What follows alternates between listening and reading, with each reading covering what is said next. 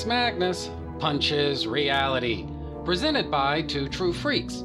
I'm your host, Magnus, and I talk about comics, movies, and TV shows. But periodically, I put all of that stuff on pause so that I can. I guess basically you could say I, am continu because this has been a segment that's been kind of an ongoing although irregular feature of Trinus Magnus Punches Reality, but periodically I do an irregular feature of Trinus Magnus Punches Reality called Radio Free Isengard. And the purpose of, uh, of this irregular feature is to talk about this thing or that thing or the other thing to do with Tolkien. Uh, J.R.R. Tolkien, Lord of the Rings, The Hobbit, Middle Earth, just anything that has anything to do with the literary works of J.R.R. Tolkien. Uh, that's basically what Radio Free Isengard is meant to talk about. So that's that stuff. And as it turns out, there's there are quite a few things on the docket here that have kind of piled up since the last time I did one of these Radio Free Isengard episodes. And so, being as I've got a little bit of free time right now, and being as I don't anticipate having a whole lot of free time in the future, certainly starting in the fall of 2020, it seems like now would be a pretty good time for me to uh, clear the decks a little bit, basically talk about some some Tolkien stuff that's that that's been going on, and with all due respect to Mark Kalmbach, because sir, your moment is gonna come, I promise. But to me, the most pertinent thing to, to start with today is going to be the unfortunate passing of Christopher Tolkien. That is the son of J.R.R. Tolkien. And this is a bigger deal than some of you may realize because I suppose that opinions on this may may vary, but I'm I'm inclined to the belief that Tolkien fans, whether you're kind of casual or if you're a more serious Tolkien fan or, or just whatever, Tolkien fans of all stripes owe a tremendous debt of gratitude to Christopher Tolkien. He has kept the flame of his father's literary legacy alive. He's been probably the foremost cheerleader for the the written works of J.R.R. Tolkien of anybody. I dare say anybody. And I also dare say that during his lifetime, nobody, nobody, but nobody was a bigger Tolkien fan than Christopher Tolkien. So, so there's that to think about. The fact that he is without question a, a, a Tolkien fan, virtually, I would say, without peer. You know, there are just not very many people who can hang with him in terms of his affections for the literary works of J.R.R. Tolkien. So, so there's that. But another thing to think about is the fact that during his lifetime, Professor Tolkien didn't really get around to publishing very many works concerning uh, Middle Earth. I mean, pretty much you've got The Hobbit, and you've got The Lord of the Rings. And pretty much that's it.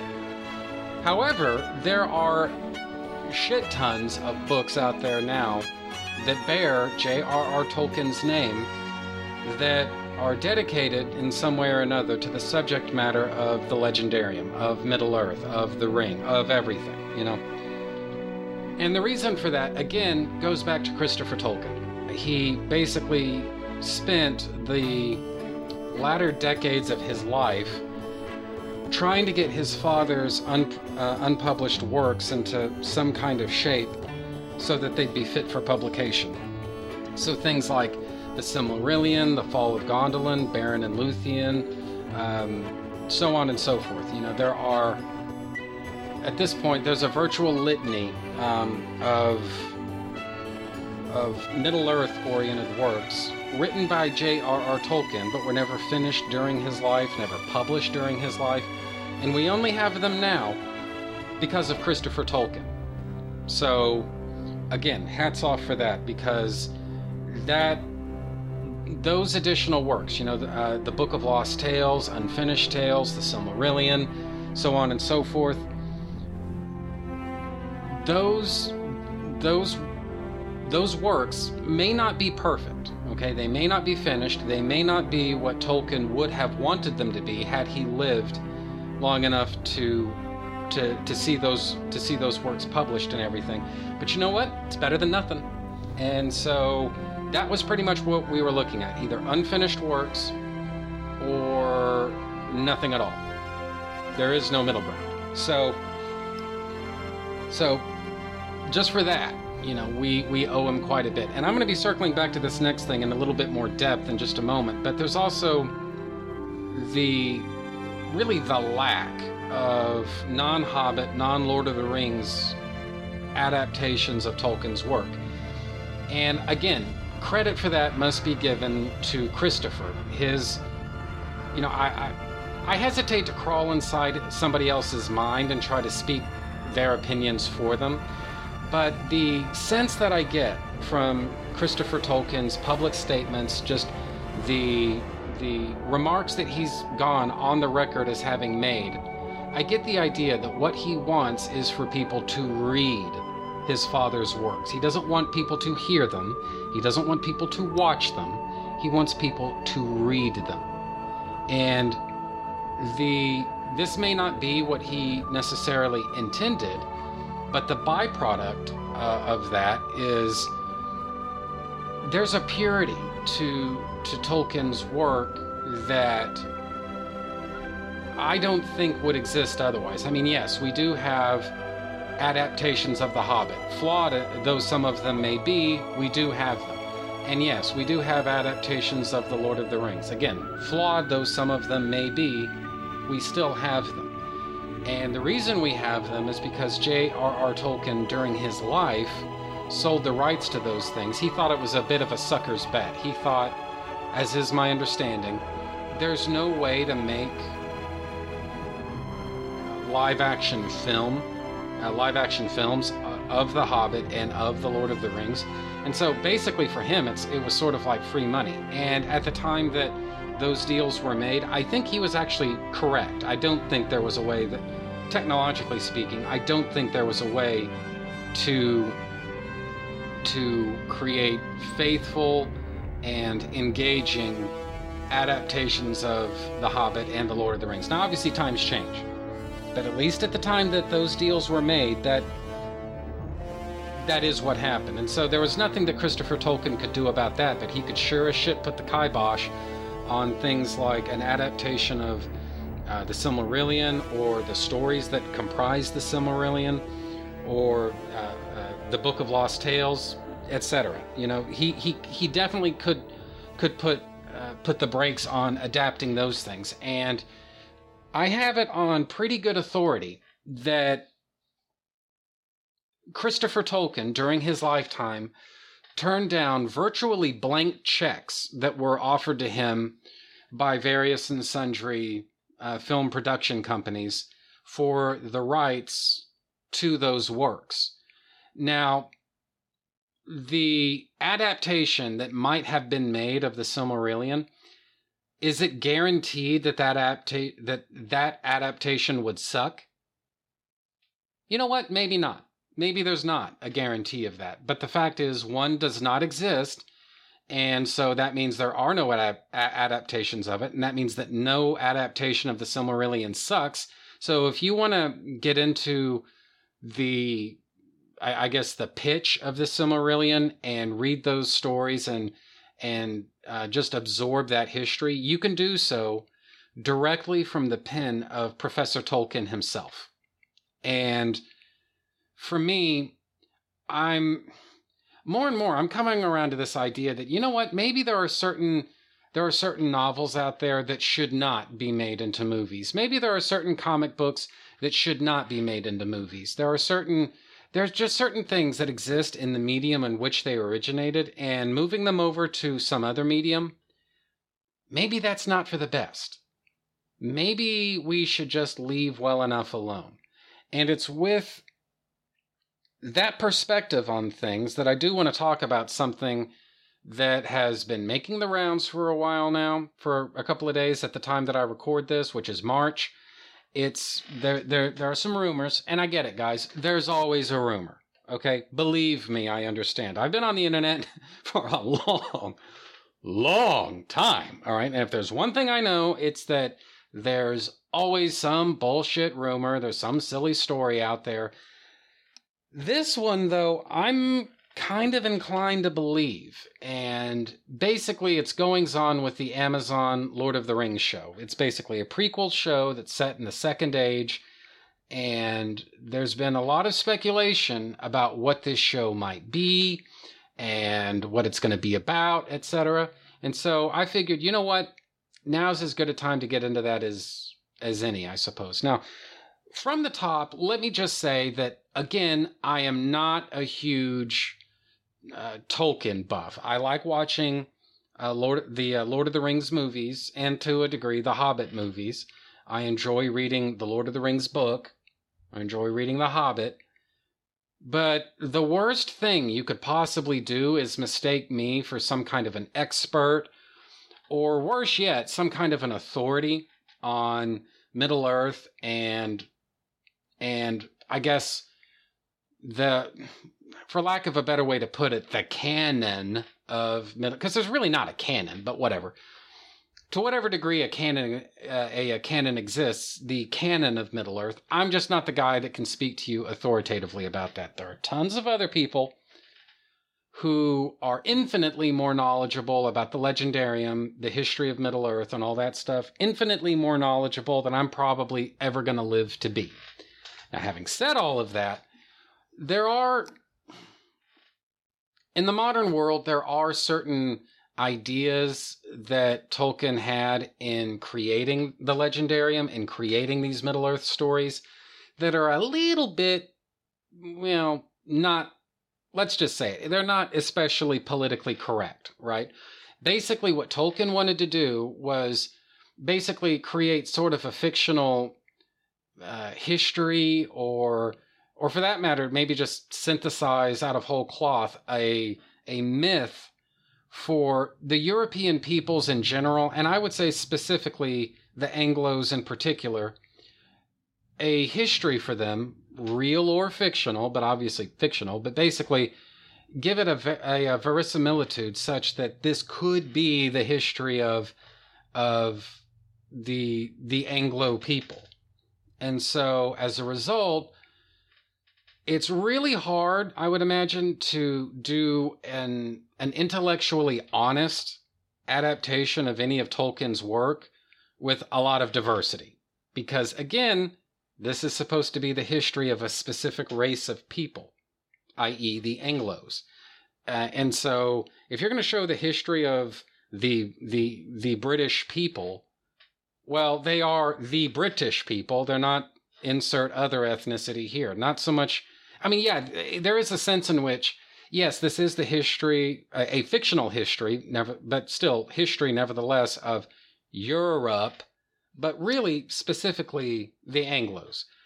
And so you can't have a bunch of Italians. You can't have a bunch of, uh, let me think, um, uh, Nordics or or, or, or Germanic peoples or, or just fucking whatever, right? I mean, it's it's a kind of narrow sliver of of the historical peoples of Europe that that that we're talking about here. That's that's really what it's all about. And the fact is, that's not really the type of adaptation of anything. That's not the kind of movie or TV show or whatever based on anything that Hollywood wants to fucking make. They always want to add diversity and you know whatever but there's an appropriate time and an and an appropriate place to do that and then there's an inappropriate time and an inappropriate place to do that and the works of J.R.R. Tolkien the legendarium that's not the place to have a bunch of fucking diversity okay i mean i'm i guess i'm sorry if that upsets anybody but um, it's fucking true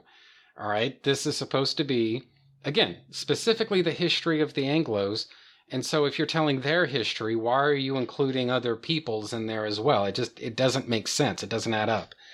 And so Um, honestly, I mean, it's kind of hard to say shit like that without somebody wanting to call you like some kind of a Nazi Klan guy or something like that. And I would hope by now I've got nothing to prove to anybody when it comes to that, but there's always that one jackass in the room. So, I mean, I guess I'm sorry. Again, I, I'm, I guess I'm sorry if that's upsetting to somebody, but the fact of it remains that is just not what Tolkien was was up to. And the reason I'm kind of being a pain in the ass about this is to say that there's a very teensy tiny little bit of diversity that's included in the Lord of the Rings uh, Amazon prequel show cast. This the second the second age TV show cast, and honestly, it's kind of hard to instantly dismiss that out of hand without actually having seen this in pro uh, you know in context and understanding you know what this was supposed to be all about.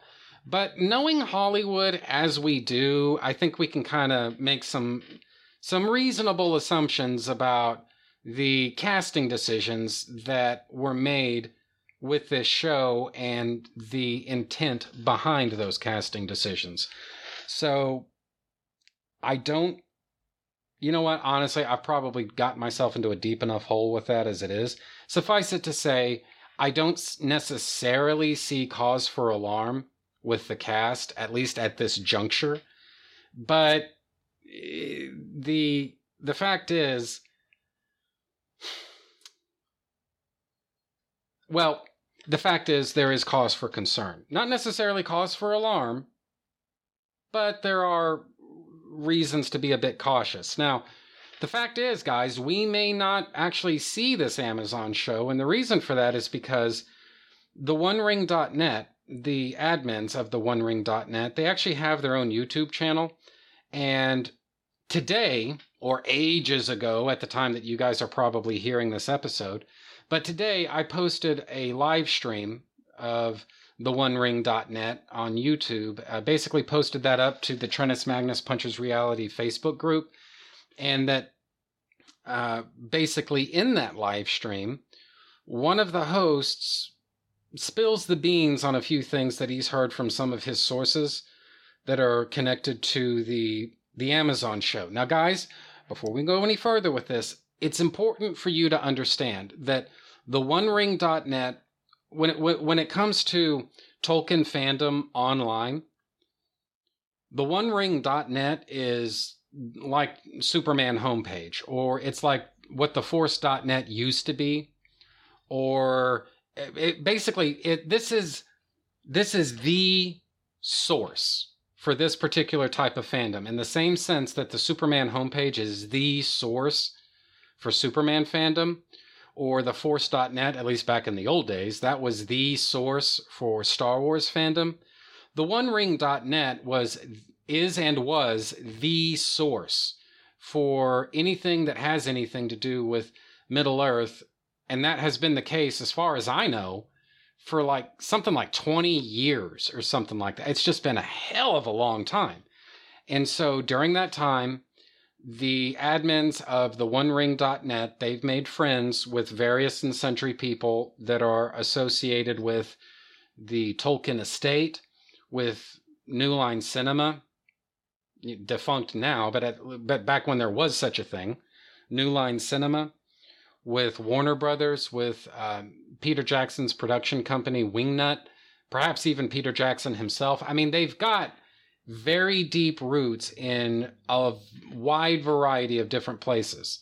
One of the things that I can honestly say is that I have never seen anything that's been posted on the OneRing.net. And come to find out, that ended up being a complete crock of bullshit. I mean, look, nobody's got a perfect track record, okay? Nobody's got 100%. But I personally have never seen the One Ring to be proven wrong before. So if the OneRing.net staff say that this is how things are, you just need to batten down the hatches and get ready because this is what's coming. It would be wise, I think, to listen to what they have to say. And what they have to say right now is that, at least for right now, for the time being, at the time that I record this in March of 2020, the Amazon show looks like it's either on life support or else it's completely dead, and that's all there is to it. All right. What they're saying is the entire writing staff has been fired. The the uh, release for the show has been delayed, which in Hollywood that can mean a lot of things. It can mean it just just that the release date's been delayed, or it could mean that this thing has been wholesale canceled. I mean, who's to say? Um, but perhaps most concerning of all is goings on with Tom Shippey. Now, for those of you who don't know, just a little while ago, I called Christopher Tolkien the biggest Tolkien fan in the entire world, at least during his lifetime. But now that he's gone, Tom Shippey may actually be the biggest living Tolkien fan that anybody knows about. And he he had some type of involvement with this show. No one seems to know quite what. Like, is he a producer? Is he a consultant? Is he sort of like a, a story editor? I mean, I don't really know the answer to that, but he's got his involvement with this show, whatever it is, it's more than nothing. It's more than nothing. We know that. And so it it's important to just kind of take note of him, find out what's going on with Tom Shippey, where's he coming from, what's he doing, and it's kind of logical in a lot of ways to bring somebody like Shippey into the show. Because, guys, I've. I'm not trying to bring up controversial topics here, at least not for the sake of being controversial, you know, for controversy's own sake. But nevertheless, I've observed and to a very limited degree somewhat participated in in various of these geeker gates that come along from time to time. Things like uh, Gamergate, Comicsgate, the Fandom Menace, and things like that. I've kept a pretty close eye on those uh, on those things, and one of one of the things that I've noticed is that with all of these different uh, geeker gates that come along, there's one crucial. Well, uh, there are many crucial steps that must be taken on the path to the ruination of whatever whatever subject is at hand here. There are many many steps to be taken. One of which though is the professional fan. Now just about every fandom has the professional fan. All right i don't necessarily need to name names here for a variety of reasons but back in the old days back in the old days I was somewhat a part of, you might say, organized Smashing Pumpkins fandom. And to be a part of organized Smashing Pumpkins fandom, there is a certain kind of notorious person in Pumpkins fandom. If I have any core Pumpkin fans who were active in the fandom at that time, odds are you know what I'm talking about. This person's initials are D A you probably know who I'm talking about if you're familiar with this. And so there's one person, kind of notorious actually, with, uh, let me think, what's another one? Um, Star Wars. All right, there's one. Uh, Star Wars. You've got uh, quite a few professional fans with Star Wars. There's Pablo Hidalgo, there's Steve Sansweet, so on and so forth. These there are fans, and this is my point. There are people who, for whatever reason, have found or through whatever methodology, have found ways of monetizing their fandom and basically turning that into their career, right? This is what they do for a living. They are Star Wars fans for a living, or they're Smashing Pumpkins fans for a living. They're Superman fans, etc., for a living. Batman fans, whoever. And Tom Shippey is he's at least a professional. I don't want to say he's the professional fan, but he's a professional fan when it comes to Tolkien. And when these Geekergate things, and this is my point, when these Geekergates come along and all this controversy ensues and and all of that, it's very important that these movie studios get the professional fans on board with their agenda.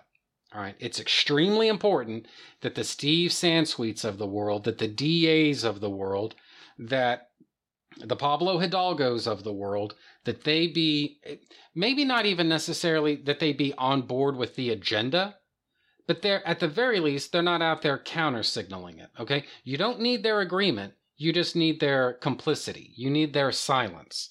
And so when it came out that Tom Shippey was going to have some type of involvement with this show, guys, I did not see that as a necessarily positive thing because invariably what happens with these professional fans look, they know which side their bread gets buttered on. And they know that if they go out there and talk shit about the new Star Wars movies or or the new direction in, in, in Superman comic books or uh, what a train wreck that last Smash uh, Smashing Pumpkins tour was or just fucking whatever. If they go out there and they make too much noise, going against uh, basically biting the hand that feeds them, sooner or later they're going to stop getting fed. And they know this. And the movie studios know this. And so that's why it's extremely important to get those people on board with the agenda as soon as possible. And more or less, that seemed to be what was happening with Tom Shippey. All right. And this is not to cast aspersions on Tom Shippey. This isn't to insult him or anything. I've never met him. I've seen a bunch of his lectures on YouTube in the place and places like that, and he seems like a very nice, very very friendly, very erudite and scholarly type. He just seems like a good guy. I'd love to knock back a couple beers with a guy and just kind of shoot the bull with him. So, triple underline this. I'm not criticizing him, but I'm just saying that when I heard that he was going to get involved with the production of the Amazon show, guys, that's not good news. Okay, that is not good news. The fact is, this is one of the steps that must be taken in the ruination of a franchise. You've got to neutralize the opposition. And you can't neutralize everybody, but you can at least neutralize the people who are going to be the loudest, the people who are going to offer you the, the most headaches, the most resistance, the most all that stuff. You've got to get them.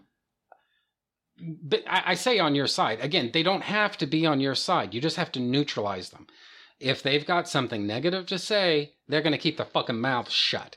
And so when I heard that Tom Shippey was going to be joining joining up with the show, I was like, fuck, there it is. There it is. They got to get the professional fans on board, and there's one right there. And so, sure enough, and what the the one ring to t- to tie this all back to the main point, what the admins at the OneRing.net are saying is that he's now off the show. Which, believe it or not, guys, I actually interpret that as a positive sign. Being brought in, not good. Not good at all. being in some way or another removed from the show, whether he was terminated, whether he resigned, whether you know what, maybe his maybe his contract is just up now. Maybe that's it. Okay, I don't know, but whatever happened happened. And apparently he is no longer involved with the show because of whatever reason. And I actually regard that as a good thing. Now, you factor in that the entire writing staff has been let go and the release date has been moved back. The uh, the uh, uh, completion date for shooting the pilot that's been moved back, and all at once, what you're basically looking at is it looks like the wheels may be com- may be coming completely off of this thing. And guys, I'm starting to think, you know what? That may actually be a good thing. You know, because again, maybe there are things out there that shouldn't be adapted into live action or for that matter animation you know? Maybe there are certain things out there that don't need to be animated that don't need to be uh, turned into a movie or, or a show or, or, or fucking whatever right? Maybe we need to just leave certain things well enough alone. Because i look at the current state of affairs right now with star wars with Ghostbusters, God knows they took it straight to the fucking chin. Where it looks like things are going right now with the MCU and et cetera, et cetera. And now I, I'm, I can't help but think, you know, I'm getting a little bit territorial now with the Legendarium. If we have to sacrifice everything else, I don't like that. But hey, that's life. Nothing lasts forever. But can't we just leave the legendarium alone? I mean, maybe this is maybe these ideas work better in published form and we don't need to turn this shit into a movie or or an Amazon show or what have you. And so what I'm kind of hoping for right now based on everything I've heard that has anything to do with the Amazon show, part of me is actually kind of hoping that this thing sinks like a stone and we it, it never gets released. It just gets canceled uh, before before any, let's just say it, before any damage can be done. Put it that way. That's kind of what I'm hoping for right now, guys. And so, anyway, so as to you, Mark Kalmbach, opportunity knocks. This is, uh, guys. There's a there's been a little something something that's uh, uh, that that happened a couple of months ago, and I just have not had a chance to get around to this and talk about this on mic and basically um, well really for lack of a better way to put it follow through on a promise that i made uh, to mark. And what happened was it was uh, i want to say it's back in december something like that. Mark and i were we were trading uh, pms on on facebook and he was he was basically saying that there was he had a book in his possession that he wanted to send to me. Just a sec, I want to get a sip off of my orange vanilla Coke here.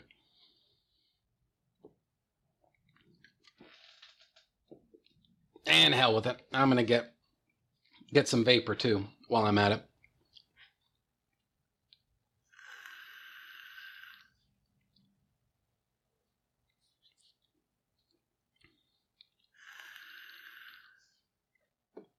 All right. So me and Mark, right? So we were we were trading messages on Facebook back in like December, something like that. And he said that, "Hey, look, man, I've got this I've got this book in my possession. I think you may want to uh, take a look at it, check it out." And so I thought, you know what? Why not? So uh, he sent it to me, just dropped it in the mail, sent it to me, and it arrived, I want to say, towards the beginning of January, right around there. And so I'm going to do something that I have never done on mic before by opening. Uh, I'm basically going to do an unboxing video, which this is an audio format, so it's like right from the start. It's, I don't know, this. Maybe I'm missing the entire point of unboxing because, you know, the, the whole point here is that the you people are supposed to be able to see what I'm doing, and because there is no video here, you you really can't. So I don't know, but all the same, I'm gonna go ahead and, and um, uh, cut this thing open with with my scissors, and we're gonna go through all of this together. So let's see. I'm gonna be taking some pictures as I go along so I can post those on the Trentus Magnus Punches Reality Facebook group for anyone who's interested in watching. I can't even say in real time, but anyone who's watching, interested in watching me um, open this, well, you're going to have some pictures. So let's just see how this how this turns out here. Got taking some pictures, and I, now I'm cutting this thing open cutting the uh, package open with my scissors here. This has got to be just riveting to listen to. Damn thing. Come on. Okay, there we go. All right, let's see.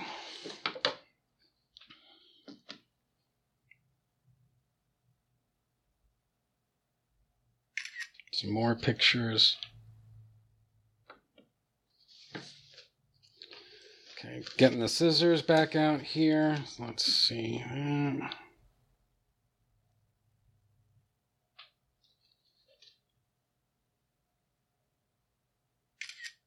Okay, another picture. All right, let's see.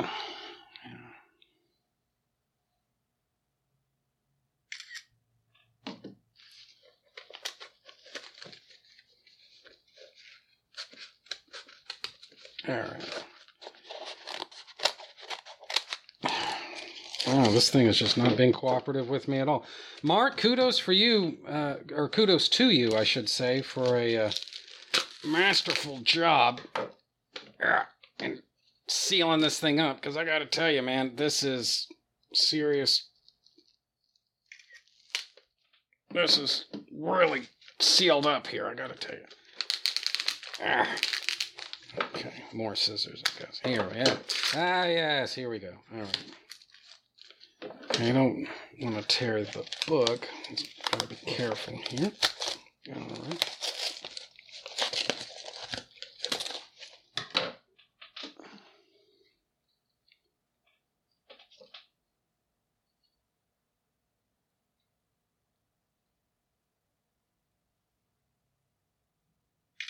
All right. Just taking some more pictures.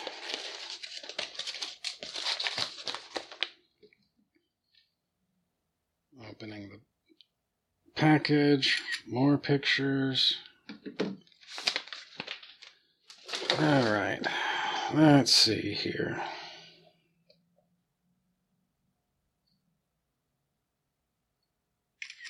All right, so without further ado, because this has been going on for a couple of minutes now from the looks of things, without further ado, the book in question that Mark told me that he had and which he sent to me, and which I've spent the past few minutes unboxing, as it were. This book is called Bored of the Rings, and it's published by the Harvard Lampoon. Now, one of the conditions precedent of Mark sending sending this book to me was he said, "Now I expect to hear a little something something about this reading it on mic." So here we go. First up, I'm going to read a little bit off the uh, the back. The uh, the uh, back blurb of this thing says, "The power almighty rests in this lone ring. The power almighty for doing your own thing. If broken or busted, it cannot be remade. If found, send a sword. The postage is prepaid."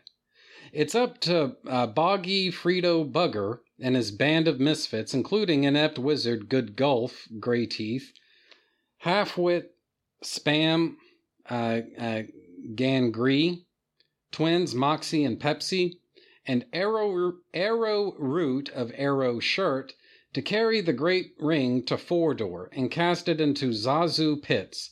Can they avoid death by hickey trees and escape the dreaded Balhog? Can the Fellowship overcome the narcs and Nozdruls hounding their every move and save lower Middle Earth once and for all? Yes, of course. This isn't Hamlet, you know. Anyway, uh, so then uh, under the. Uh, this is the uh, uh, recommendations, the quotes, whatever. Basically, blurb quotes on the backs of books. It says, Praise for Bored of the Rings. Quote, What do you mean parodies are exempt from copyright law? Unquote. J.R.R. Tolkien. Narcs? Question mark. Boggies? Question marks. This sounds totally fake. Quote unquote. Uh, Harry Potter. Quote, books haven't changed much, I see. Unquote. A man coming out of a 43 year coma. Quote, guys, we filmed the wrong book. Unquote. Peter Jackson. it's actually a really good one. Alrighty, so let's pop this thing open. Oh, look, it's even got a handy dandy little map to let you know where where you're going, what you're doing, and I suppose how to get back home. So, hmm. All right, so this is let's see. There's a word. Yeah, I think we can skip that for right now. There's also a foreword. Uh, let's see. Prologue concerning boggies. This book is predominantly concerned with making money, and from its pages a reader may learn much about the character and the literary integrity of the authors. Of boggies, however, he will discover next to nothing, since anyone in the possession of a mere moiety, moiety, M O I E T Y, I'm not really sure how to pronounce that word, a mere moiety of his marbles, will readily concede that such creatures could exist only in the minds of children of the sort whose childhoods are spent in, whisk- in uh, wicker baskets and who grow up to be muggers, dog thieves, and insurance salesmen. Nonetheless, judging from the sales of Professor Tolkien's interesting books, this is a rather sizable group, sporting the kind of scorch marks on their pockets that only the spontaneous combustion of heavy wads of crumpled money can produce. For such readers, we have collected here a few bits of racial slander concerning boggies, culled by Professor Tolkien's books on the floor in a neat pile, and going over them countless times in a, scary, in a series of skips and short hops. For them, we also include a brief description of the soon to be published If This Incredible Dog Sells account of Dildo Bugger's earlier adventures, called, uh, called by him Travels with Goddamn in Search of Lower Middle Earth, but wisely renamed by the publisher Valley of the Trolls. Boggies are an unattractive but annoying people whose numbers have decreased precipitously since the bottom fell out of the fairy tale market. Slow and sullen, and yet dull, they prefer to lead simple lives of pastoral squalor. They don't like machines more complicated than a garrote, a blackjack, or a Luger, and they have always been shy of the big folk, or biggers as they call us. As a rule, they now avoid us except on rare occasions when a hundred or so will get together to dry gulch a lone farmer or, or hunter. They are a little people, smaller than dwarves, who consider them puny, sly, and inscru- inscrutable, and often refer to them as, quote, boggy peril, unquote. They seldom exceed three feet in height, but are fully capable of overpowering creatures half their size when they get the drop on them. As for the boggies of the sty, with whom we are chiefly concerned, they are unusually drab, dressing in shiny gray suits with narrow lapels, alpine hats, and string ties. They wear no shoes and they walk on a pair of hairy, blunt instruments which can only be called feet because of the position they occupy at the end of their legs. Their faces have a pimply malevolence that suggests a deep seated fondness for making obscene telephone calls. And when they smile, there's something in the way they wag their foot long tongues that make Komodo dragons gulp with disbelief. they have long, clever fingers of the sort one normally associates with hands that spend a good deal of time around the necks of small, furry animals and in other people's pockets. And they are very skillful at producing intricate and useful things like loaded dice like loaded dice and booby traps. They love to eat and drink, play mumbledy peg with dim-witted quadrupeds, and tell off-color jokes, or rather, tell off-color dwarf jokes. They give dull parties and cheap presents, and they enjoy the same general regard and esteem as a dead otter. Sounds like a charming bunch, guys. so I guys look one of the things that I that I decided upon a kind of long time ago is what I want to do is have at least a few episodes. I honestly don't know how many, but have a few episodes that are dedicated to passages from The Lord of the Rings, meaning the prose novel. And so I figured, you know, that that that could be a fun little diversion. The idea is not is obviously it, it's not to read the entire book on mic. I mean, number one, I I really don't know how legal that would be. Um, but number two, I do know that um, whether it's legal or whether it's not, I still have no interest in doing it because of the fact that it's just not, I, would imagine it's not going to be very engaging to listen to. But those sections and those passages where I do have a little something, something to say, I thought, you know what, it may actually be kind of fun to do uh, uh, Radio Free Isengard, which is already kind of an irregular feature of Trentus Magnus Punch's reality as things are. But just as an irregular feature of Radio Free Isengard, just do the odd episode here and there where I read a little bit from the Lord of the Rings novel. So I've already done one such episode, doubtless more will be coming, but I at least wanted to uh, have a couple of episodes like that where I talk about the passages of the book that I just really dig, or for that matter, I just have something to say about, or, or, or whatever.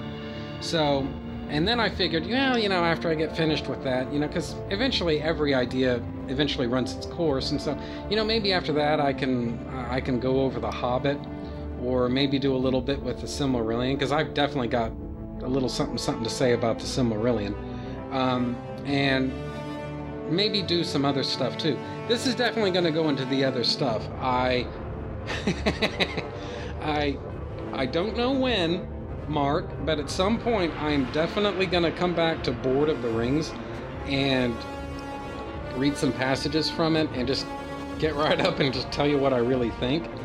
And because I can only just imagine, like, just imagine, like, what they do with, uh, because if you if you read the Lord of the Rings book, one of the things you figure out real quick is that they sing a lot of songs in that book, and if this is this is clearly this Bored of the Rings, this is clearly based at least somewhat on the Lord of the Rings novel. And so I'm guessing there are going to be songs in in this book and I can only imagine what they do with the songs. So yeah, that that so I guess my point Mark, this is what I'm trying to say. I don't know when, but I'm definitely going to be coming back to this in the same way that I'm going to be coming back to the Lord of the Rings novel just to read passages from it and uh, comment on that and all that fun stuff. Definitely going to be doing the same thing with Lord of the Rings as well. So, so uh, let's see. I've talked about uh, Christopher Tolkien. I've talked about the Amazon show, and I've also talked about uh, Bored of the Rings, which was sent to me by Mark Kalmbach. Again, you know, just he's a nice guy. Mark, thank you very much for, for taking the time to send this in to me. I, I, I honestly didn't really have super high expectations from, you know, for this book, but just reading that tiny little bit uh, from the uh, prologue, I can already tell you this is a keeper. So definitely going to be coming back to that. I definitely appreciate uh, you considering me, thinking about me, and basically giving me a free book, man. So thank you very much. I, I very much appreciate that. And I'm going to be completely honest with you, Mark. I never thought I would do an unboxing podcast just because that seems like it would be a contradiction in terms. But life is full of funny surprises sometimes, and sometimes these things go in directions that we just were not expecting. So, anyway, all the same, thanks a lot, Mark. And I do promise you, at some point or another, I am definitely going to come back to this book and read a little bit more from it on mic. And I'm obviously, you know, off mic, definitely going to be reading this. Definitely going to be reading this this book just for fun. So, anyway, thank you very much for taking the time to send that to me, man. Really appreciate it. So, and that I guess you know what? I guess that probably is it because I don't think I've got any feedback that is really Middle Earth related. And if I'm gonna read feedback on uh, on an episode of Radio Free Isengard, I really do want it to be Middle Earth oriented in some way or another. And I'm I'm looking through my Gmail here, and I'm just not seeing anything that has anything to do with with Tolkien, with hobbits, with Lord of the Rings uh, with Middle Earth or the Amazon show or, or, too much of anything else. So, but anyways, so uh, as to next week, I don't really know exactly what I'm going to be talking about just yet. I'm reasonably sure it's not going to be more any, more of anything to do with uh, Lord of the Rings, but uh, I don't know. But uh, either way, that's whatever it is that I'm talking about next week. That's for next week. So I think that's pretty much it for me for this week. So bye, everybody. I will see you next week.